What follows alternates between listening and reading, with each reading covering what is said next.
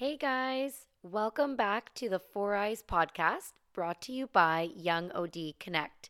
Myself, Dr. Amrit Bilku, and Deepan Kar are your hosts, of course, and we are finally back from our long holiday podcast vacation. We can't wait to share the content that we've recorded in the past few months with you guys. But for now, get ready to listen to part two of our financial planning episode for new grad ODs. So in part one, we had Evon, we had Evon Mendrin and Lainey Bokhaut, both US and Canadian financial advisors, sharing their expertise on tax planning and investments.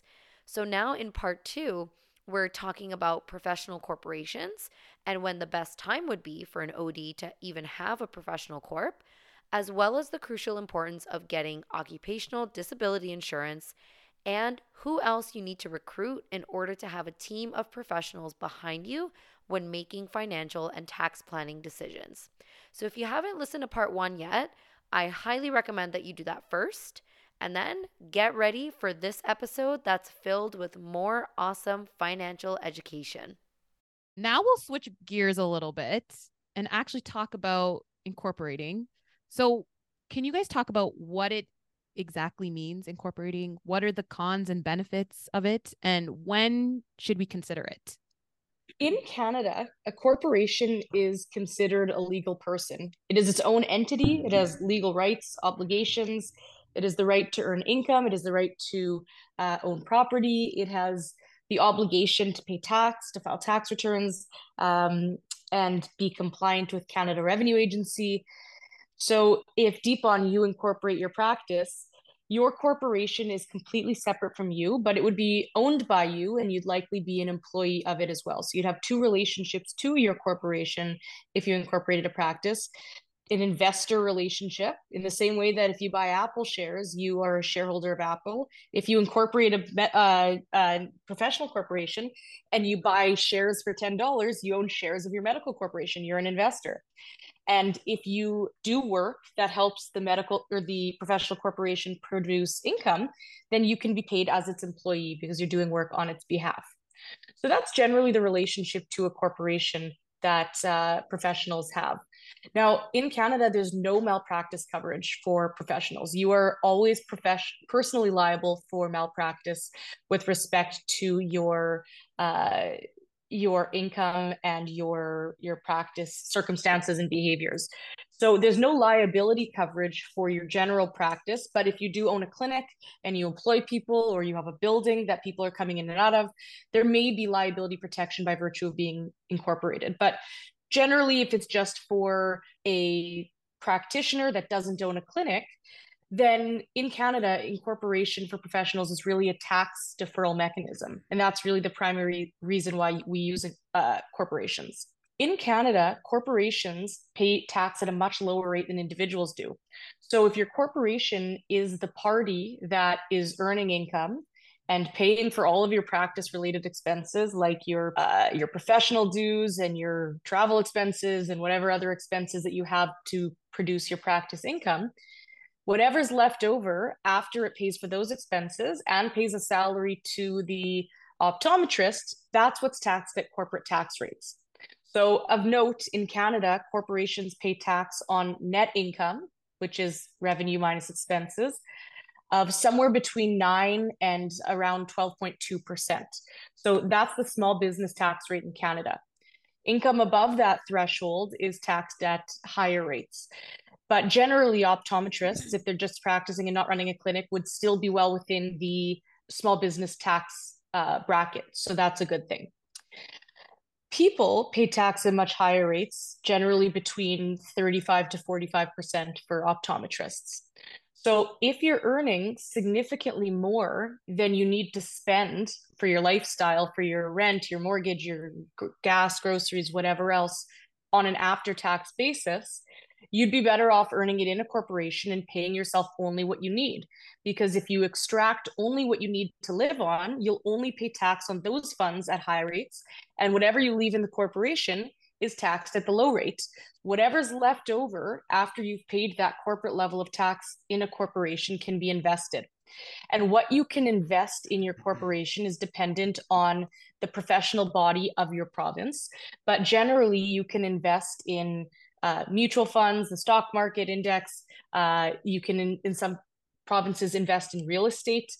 So uh, you can use the tax deferred funds that you've accumulated in a corporation to start your retirement savings or kickstart your your cash savings uh, because instead of paying the difference in tax to Canada Revenue Agency and leaving it in their investment account, it's sitting in principal in your investment account in your corporation. So that's the primary purpose of a corporation in Canada. It's being able to defer tax on the money that you don't yet need. If you are aggressively repaying your debt, debt is a personal expense. So let's say you want to spend all of your extra income that you don't need this year to pay for your mortgage and groceries and entertainment. You want to aggressively put that against your debt.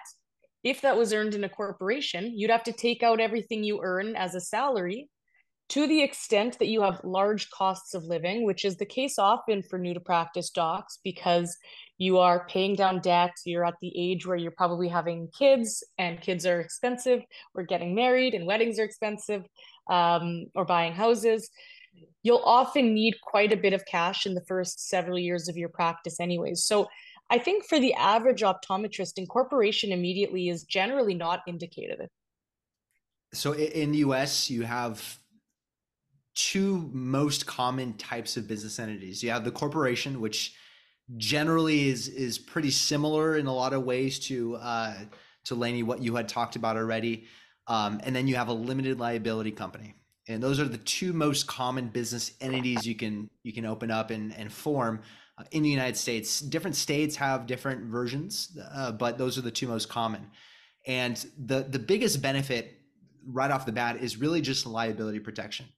Um, it sounds like just like in Canada, in the US, you don't get protection from the business entity for malpractice. So you're going to have malpractice insurance to, to protect you from that for your work as an optometrist. But um, all the other business liability can be, you, you can protect yourself by using these separate entities uh, to, to keep all of that business activity as well as, as well as bankruptcy and debt um, within that business. So that's that's primarily the the first and foremost the benefit of opening a and forming a, a operating a business as either a corporation or a limited liability company. The legal entity and, and the legal aspects of what entity you choose and how that entity is taxed in the US can be two separate things. So for example, the corporation, the the default way a corporation is taxed is kind of similar to what Lainey was explaining, but it's it's typically unfavorable for a business like a, an optometry practice. Uh, in the U.S. at this moment, corporations have a 21% flat tax rate, and then you're considered a part. You know, you're considered an employee of the of the business, just like all the others. So you can pay yourself a salary. Your salary is taxed at whatever your personal tax rates are. Uh, but then, if you want to get any other income out of the business, you have to pay a dividend and just like any publicly traded stock you can think of, those dividends are going to be taxable to you. So there's there's two forms of taxation happening, two layers of taxation with a, a corporation. And for an optometry practice that's sending out a lot of that cash to the to the owner to put to use, um, it, it's usually unfavorable. So hmm. what you're more likely to see is is is choosing to be taxed in, in the other ways, which is generally what we'd call in the US like a pass-through business entity where all of the the profit of the business just like Lainey said your your income minus your business deductible business expenses all of your profit actually ends up on your personal tax return and is taxed at your personal tax rates. Uh, that tends to be most favorable and that tends to be the route that most practice owners will find themselves in. And and that looks different with an LLC as well. By default, it's one of those types uh, of businesses that are taxed that way. But you can choose with an LLC to be taxed differently. In the U.S., it's it's called choosing to be taxed as an S corporation, and a corporation itself. It, this is getting complicated.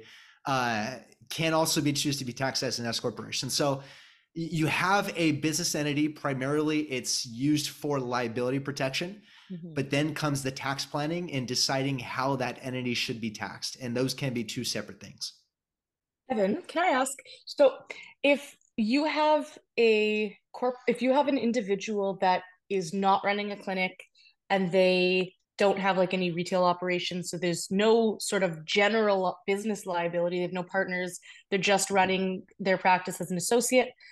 Would they have any reason to use one of these corporations and then take all of the income personally, or is that really more so if you're in a clinic setting? No, if you oh it's more so if you're owning a clinic. I mean, that's Okay. really the the other caveat is kind of what you mentioned, where uh, optometrist may be a contractor Mhm. to um, another practice, Yep. and so they're really self-employed. Like they have, they are a little a minor, you know, a little miniature business. That, that doesn't sound good. Uh, a, We're just just an associate. small Yeah. scale business, right We're just an independent contractor. Right, right. So, um, so from that perspective, then you would go like an LLC route and choosing to be taxed differently just due to tax considerations.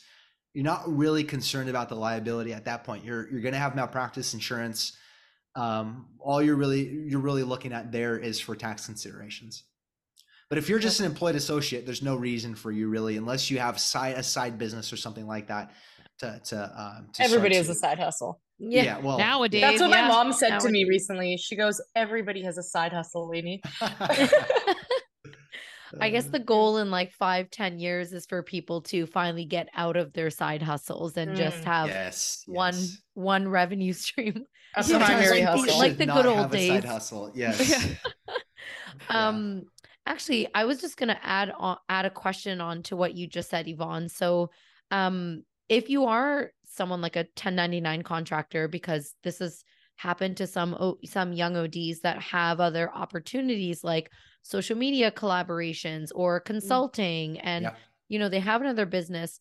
Is there a certain income level? First of all, is there a certain income level from the side hustles that they'll have to start claiming for taxes in general? And then is there a certain income level with the side business where you would recommend maybe to become incorporated? Like Well, switch fr- you know essentially right away if they have any meaningful amount of income it's going to be considered tax it's going to be considered income for for tax purposes so Mhm. um, well by law I, I guess i should say by law you should be recognizing that income on your tax return you can put whatever you want on your tax return but by law uh, you you should be recognizing that so so Mhm. it's going to be ending up as income on the tax return Mhm. Really the decision then of whether to uh, to open up an entity. And for for them it's usually choosing to be taxed as an s corporation. Uh, the decision there is because as someone that's self-employed like a contractor you're having to pay self-employment taxes which are um, social security taxes medicare taxes in addition to your income taxes Mm. and when you're employed uh, in the US, you pay half of those and your employer pays the other half. Well, when you're self-employed, you're you're both of that, right? So you have to pay both sides of that. What happens with an when you choose to be taxed as an S corporation in that you have to pay yourself a wage that's reasonable for for the work you're doing. And and in that wage, just like any other employment, you have to pay those employment taxes, Social Security and Medicare but your profit above and beyond that wage is not subject to those taxes. Mm. So it's Mm. it's when you have enough profit to exceed what is a reasonable wage and you start to see those self-employment tax savings, Mhm. that's usually where where you start to see that make sense. And there's there's some math. I mean, there's a certain amount of profit that you need in order to make the math work because you you add on additional costs because you have to file another tax return, you have to have accounting and um, and payroll now. I mean, there's additional costs and headaches that come into that. So it, has to make sense at a certain point, but it, it can.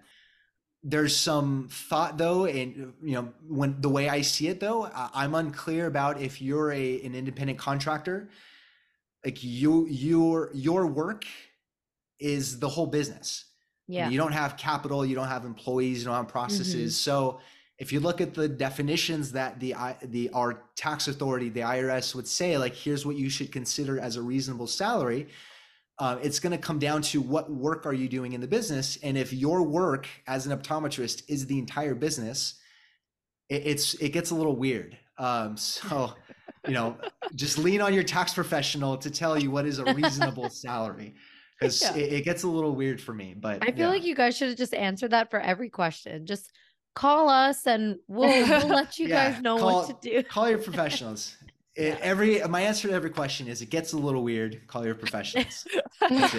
There's there's your intro snip. Just put that on there. It gets a little weird.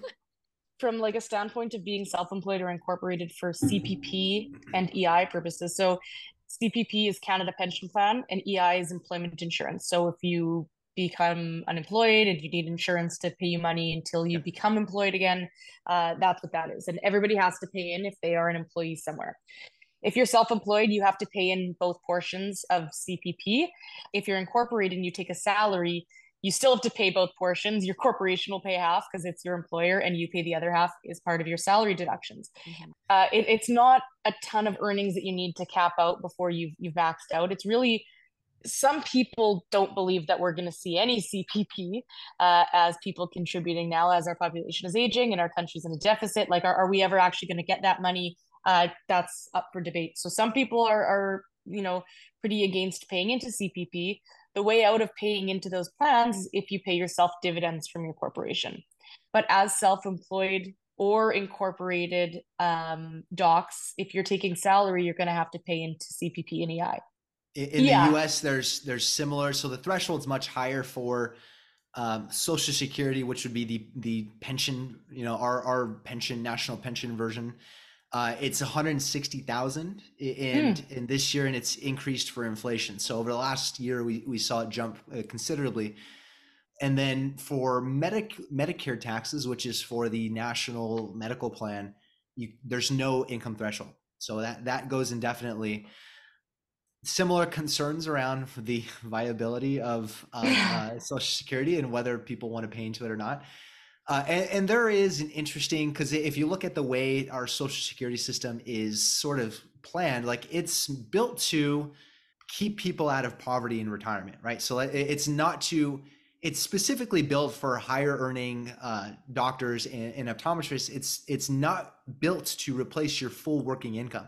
Mhm. So it, it, the way that it's built is it's going to cover more of your of the lower parts of your income and a lot less of the higher parts. So there is a threshold to where it's much less effective to keep paying into it.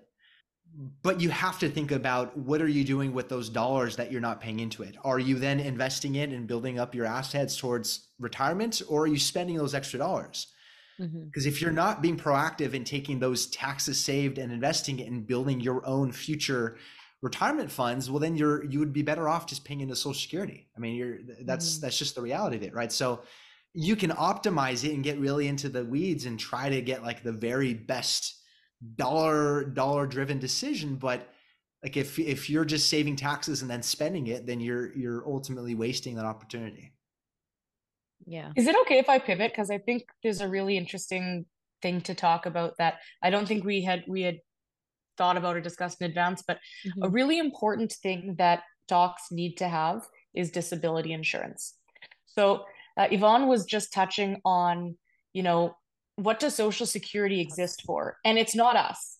I hope I'm using the exact conversion in Canada. Employment insurance is, you know, if you get laid off your job and you're actively looking to find new work, they will pay you from government funds because you've paid into EI before as an employee until you can find a new job. It's to bridge the gap. But it's unlikely that an optometrist is going to get laid off from their job and be applying to different clinics and getting, you know, a couple hundred dollars from the government to uh, bridge the gap in that interim. That's really not super likely scenario. What's critical is that, you know, optometrists who are, you know, they're professionals, they have been in school for many, many years. They're going to continue to work in the same profession, very likely for a lot, a long time. It's very important to get own occupation disability insurance. And what this protects you from is if you can't work, it's likely because of a disability, whether that be a mental health leave, an injury, um, some sort of illness. That's often what takes highly skilled and educated professionals away from their work. Own occupation disability insurance can entitle you you can pay in to be insured so that if you are unable to work in your specific occupation you can be insured for up to about 75% of what you earn.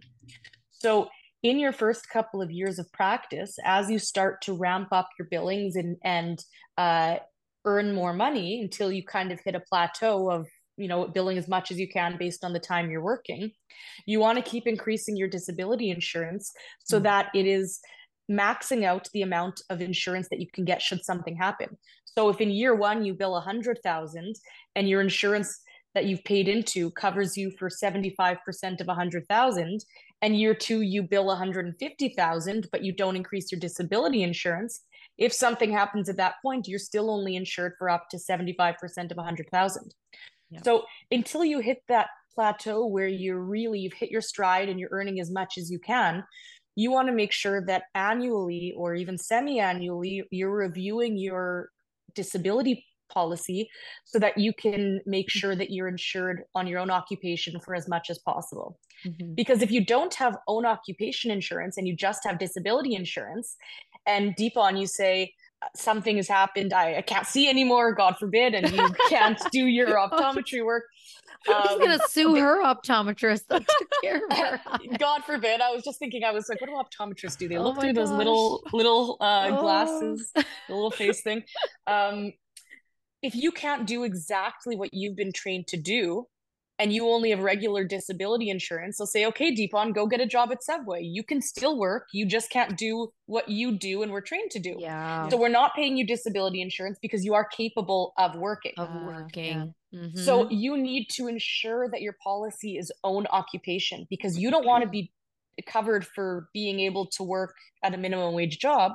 You mm-hmm. want to protect the income that you've worked for upwards of a decade to be able to produce education wise. Yeah. So uh, that's a really important thing to be cognizant of early in practice as your mm-hmm. earnings are ramping up. Um, and it's also important to get disability insurance mm-hmm. and life insurance, in my opinion, while you're young and healthy and can qualify. Because if you have yeah. pre-existing conditions, they may disqualify you from that. And pre pre-existing conditions could be anxiety. And if you've you know, if you have a medical history of that, you might not be able to get insured for disability purposes for that specific type of ailment. So mm-hmm. it's really important to cover yourself as soon as you can. And while you're young, you know, things like life insurance are generally inexpensive. Yeah. I was actually going to just comment on that because Deepan and I had that conversation about disability insurance where yeah. I kind of pushed her to look into it because she does not have it yet. But um, we just talked about that too. I know you singled ago. me out, Lainey. You're like Deepan. If you ever, this is, this is actually why we had this conversation, so right? we can get to this point and and, yes. and talk about this. And but so first of all, for listeners, yeah, you really should apply as early as possible too, um, because I am generally healthy. Okay, fine, maybe a little unhealthy, but uh, my application pushes approval, away the McDonald's bag. no, seriously, I, I I do have a health condition, but um, the insurance company really dug into my medical history for the last five years, and my application took uh two years, two and a half years to be approved yeah and and my financial planner was shocked because he said that's probably the longest it's ever taken any of his clients to get oh approved. oh my goodness. Yeah so it's nuts. but again um thankfully god willing um you know god's looking out for me so mm. i am covered now but it, it's really really good coverage so i was you know sharing that with Deepan too.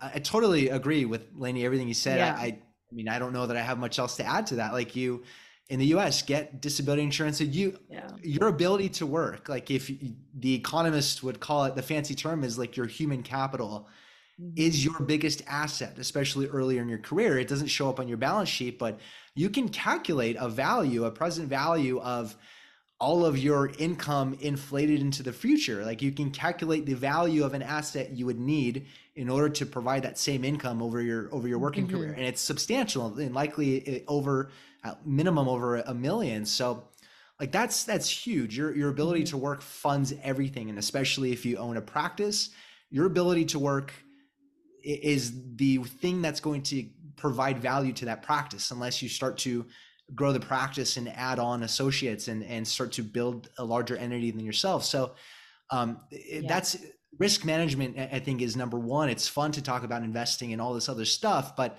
if you don't have these basic, uh, what I would call basic risk management things taken care of, disability insurance as soon as you have an income and life insurance as soon as there is a need, or even earlier, as Lenny mentioned, because your term insurance is term life insurance is pretty cheap in the US. And if you're healthy and young, and uh, uh, you can very well have health issues that keep you from getting it down the road. So, mm-hmm. uh, risk management, yeah. I think, is is t- should be top of mind.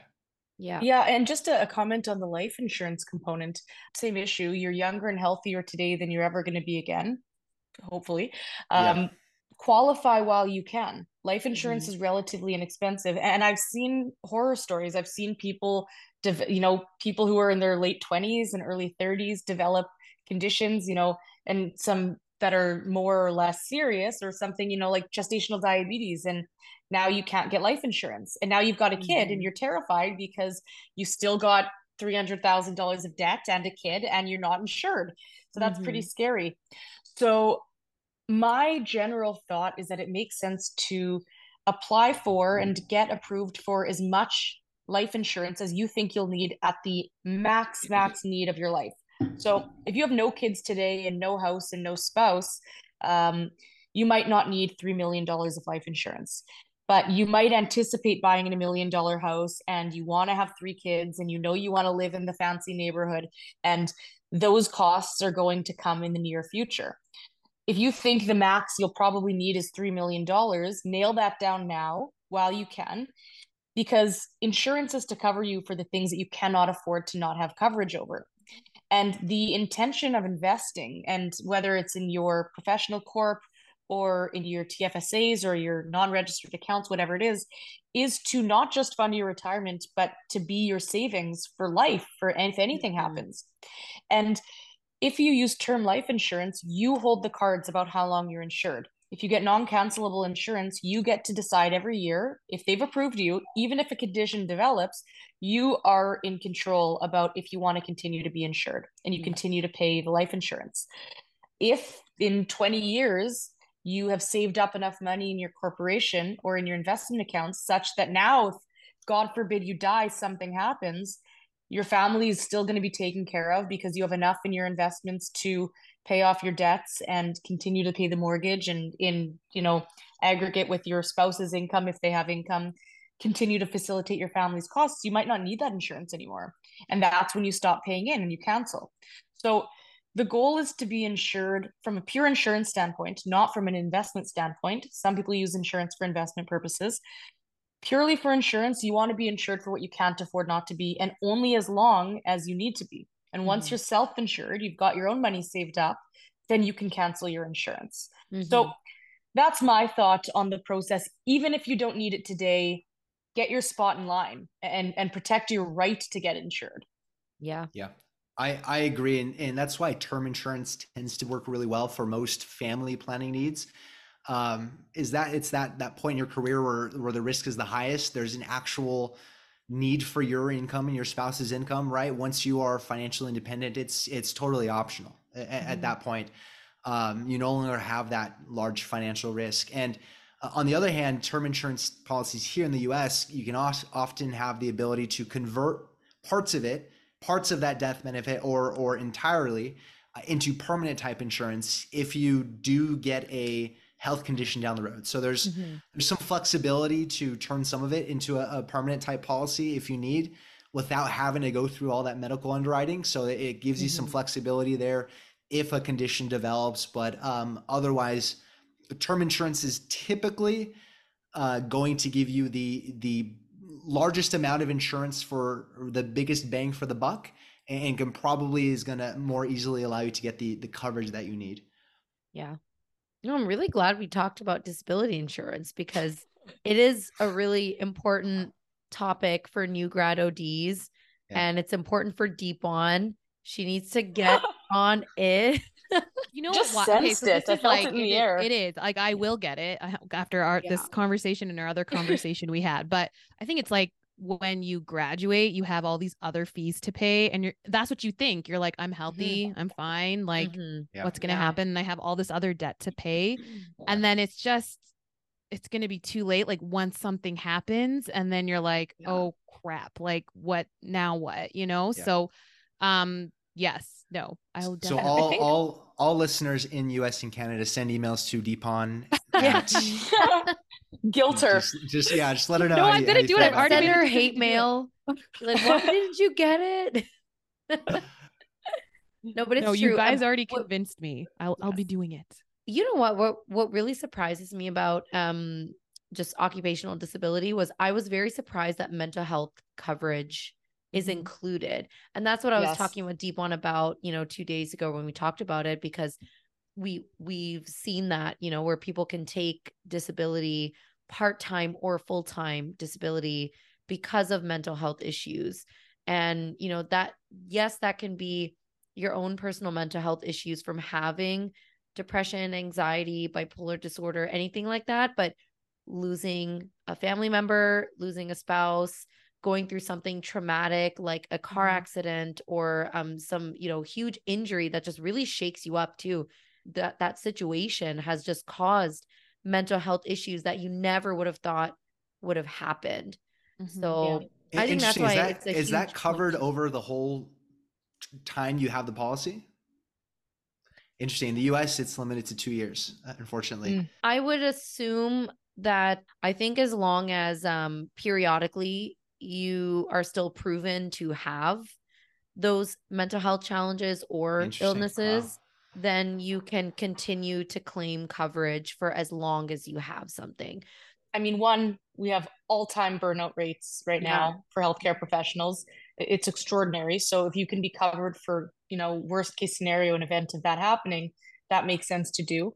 Mhm. Um, I think in the long run, we are all going to see our disability rates go up significantly because Mhm. of healthcare coverage. Yeah. And it's absolutely a good thing that societally and in healthcare, we are recognizing the medical implication of mental health. yeah. Um, but on an economic standpoint solely, we will see the costs of that uh, reflected in our premiums, especially as the years go on and people are experiencing more burnout and taking more mental health leave.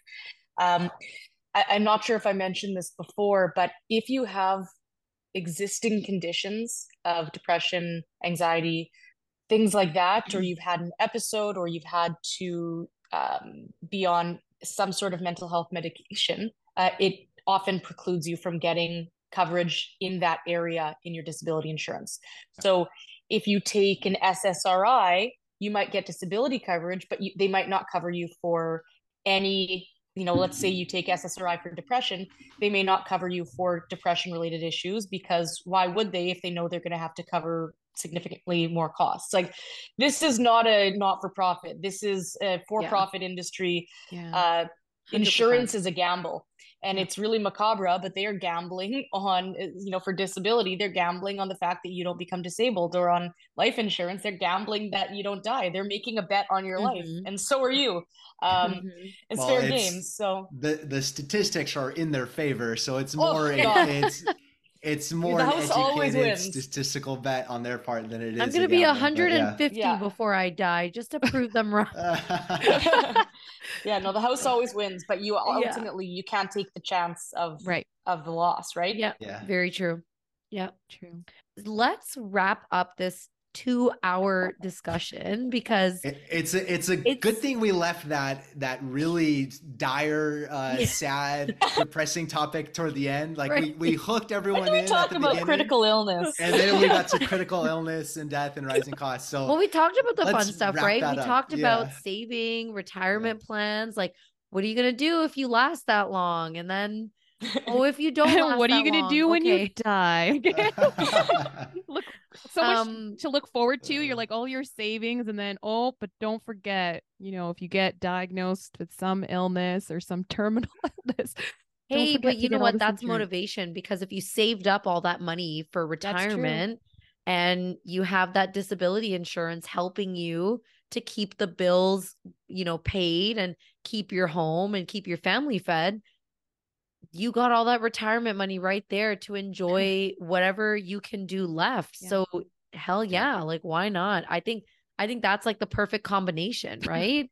um if if anything were to happen. So no, it's really it's great advice and I'm loving everything on this episode right now because I do have my own accountant, I have a financial planner and, and an advisor. So, you know, everything you guys are saying is awesome and really important to know.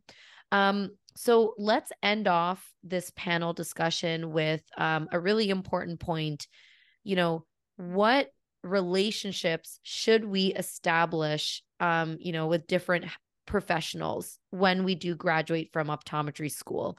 Who is on your professional team? um, and who's helping us, you know, navigate finances? Who would we rely on? So there's several professionals that you're going to need. Uh, and there's several professionals you may want to have. Financial advice is paramount. Getting an accountant is a no-brainer. Um, when you move into practice, uh, it's time to fire your mom or your dad, whoever's been doing your taxes for you know your whole life things become a bit more complicated when you have professional income and tax planning opportunities uh, are above and beyond just tax preparation when you hand your tax slips to your accountant to say here's my you know here's my income, here are my expenses. That's not tax planning, that's tax preparation. But you need to do tax planning in advance.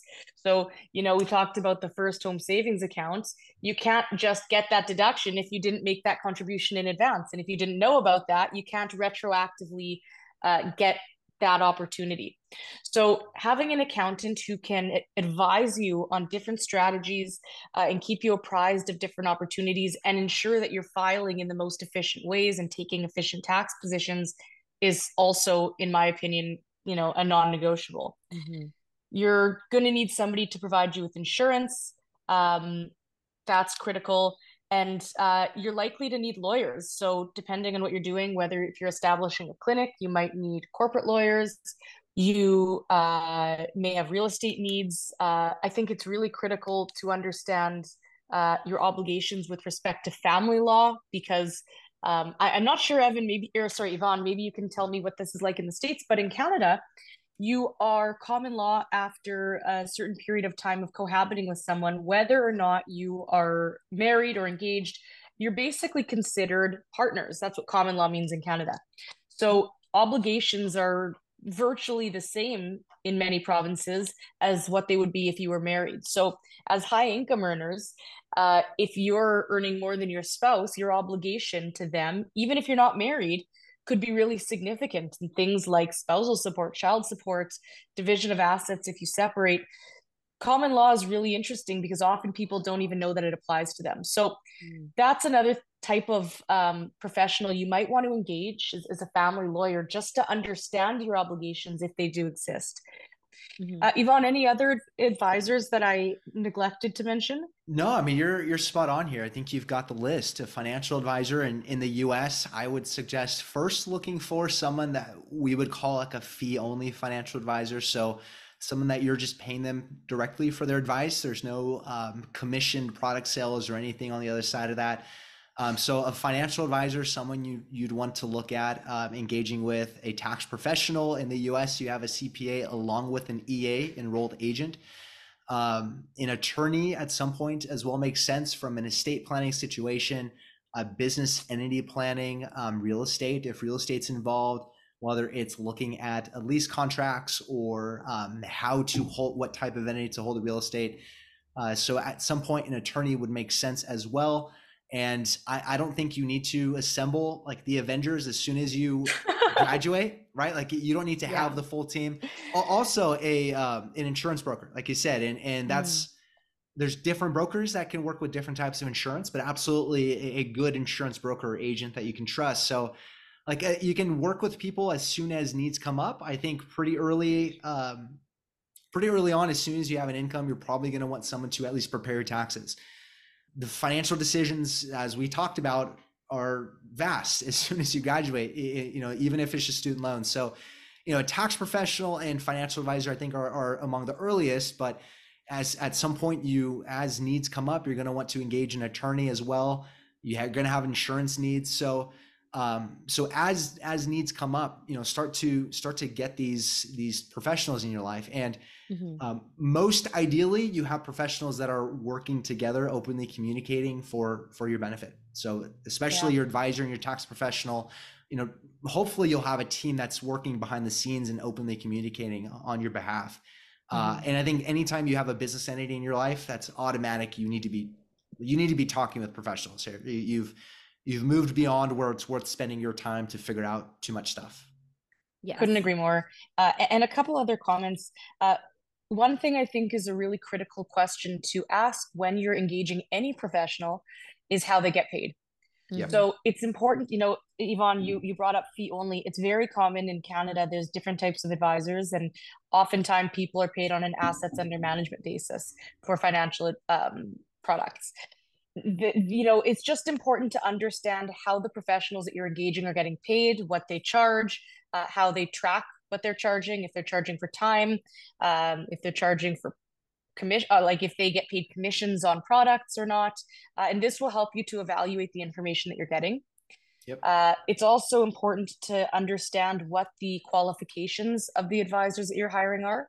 Uh, some are really simple, like a CPA is a CPA, uh, MD is an MD, an optometrist is an optometrist. There are no, you know, differentiating qualifications because you have to have that designation or that degree to call yourself that. Um, in different industries, there are different types of designations. So it's important to understand the educational background that the advisors in your team have. And it's also important to understand what their duty is to you. So not all people that you hire as advisors are going to be fiduciaries. And a fiduciary is someone with a legal obligation to tell you what's in your best interest. Uh, and that doesn't mean you don't need those advisors, and they might be the best advisor you'll ever have in your life. But it is important to understand who's a fiduciary and who's not, and especially for those who not who are not, you want to make sure that they're individuals that you really trust and and trust their judgment and trust their their decision making and their uh, advice. I, I think that's critical well across said. the board. critical across the board couldn't agree more No, that I was think that was my favorite word from this podcast, fiduciary. I really like that. Like, You know but my favorite totally word is? My favorite word is fungible. That's oh, like a dollar is fungible from another dollar. They're indistinguishable. Like it's you Mm. know, mm. it's a ten We dollar. thought your favorite word was taxes. no, there was I, we just said it so many times. I'm like, oh man, if we were drinking to just the word taxes, but fiduciary has that nice little ring to it. Yeah. Fiduciary. rolls off the tongue. What's really important is that your advisors explain things to you in a way that is understandable and makes things Mhm. simple. Nobody's impressed by an advisor who uses jargon like fiduciary and uh, whatever else they can come up with to act smart. They want somebody who can represent them and explain things to them like they're a six year old. Mhm. Mhm. If you can explain something really simply, it means you understand it very well. Yep. So if your advisors can't explain things to you in a way that make you feel comfortable and empowered to make decisions, and, and your advisors should not be making decisions on your behalf, they should be Mhm. explaining your options and helping you to come up with a decision. If they can't do that, you need to get different advisors. yep 100%. And that's why we're really happy that we brought you guys on because Deepan and I didn't understand any of this beforehand, yeah. but you're still you're still struggling now that we had the conversation No. but when we No, listen I was to gonna be like, again, we'll- me and Amrit need to take a deep breath here because no, it's it was just there was a lot. well, it was a lot of information, but it makes sense. yeah. But it makes Yeah. sense. I mean, you guys Mhm. really did break it down. And I love that about this panel. I'm really glad that both of you had the time to come on the Four Eyes podcast and explain that because I think this conversation is really going to help a lot of our listeners. A lot of them are still students, and then a lot of them are, you know, new grad ODs, young ODs that really don't know what the heck is going on now in their lives and they don't know what to do with their income. And yeah, when they hear just the surface level advice, Mhm. it's very overwhelming because they're like, well, I know that there's options now, but what option is best for me? I think we're all scared to make a financial decision because we're scared we're going to miss out on something else or we're making the wrong decision. Um, or as simply as like not even understanding it and just Yeah. not wanting to be like, oh, I'm just not understanding. I'm just this. not gonna do anything ask any now. que- yeah, I'm just yeah, not gonna I'm, I'm just going to hold all my money in one bank account because I don't know what what else to do with it. Yeah, And, um, so yeah, thank you again, guys, for coming on. Um, I will share your personal contact information in the episode description for anyone who wants to contact Evon from the US or Lainey from Canada. Um, I'm sure they're gonna absolutely love talking to you guys and giving you guys consults if you need them. And yeah, email us too if you guys have any other questions about the financial topics and episodes. We can always invite you guys on more um, if if our listeners want to learn more, and I'm sure they do. So yeah, thank you again for coming on. Thank Thanks you so for much having for me, having guys. us. It was a lot of mm-hmm. fun.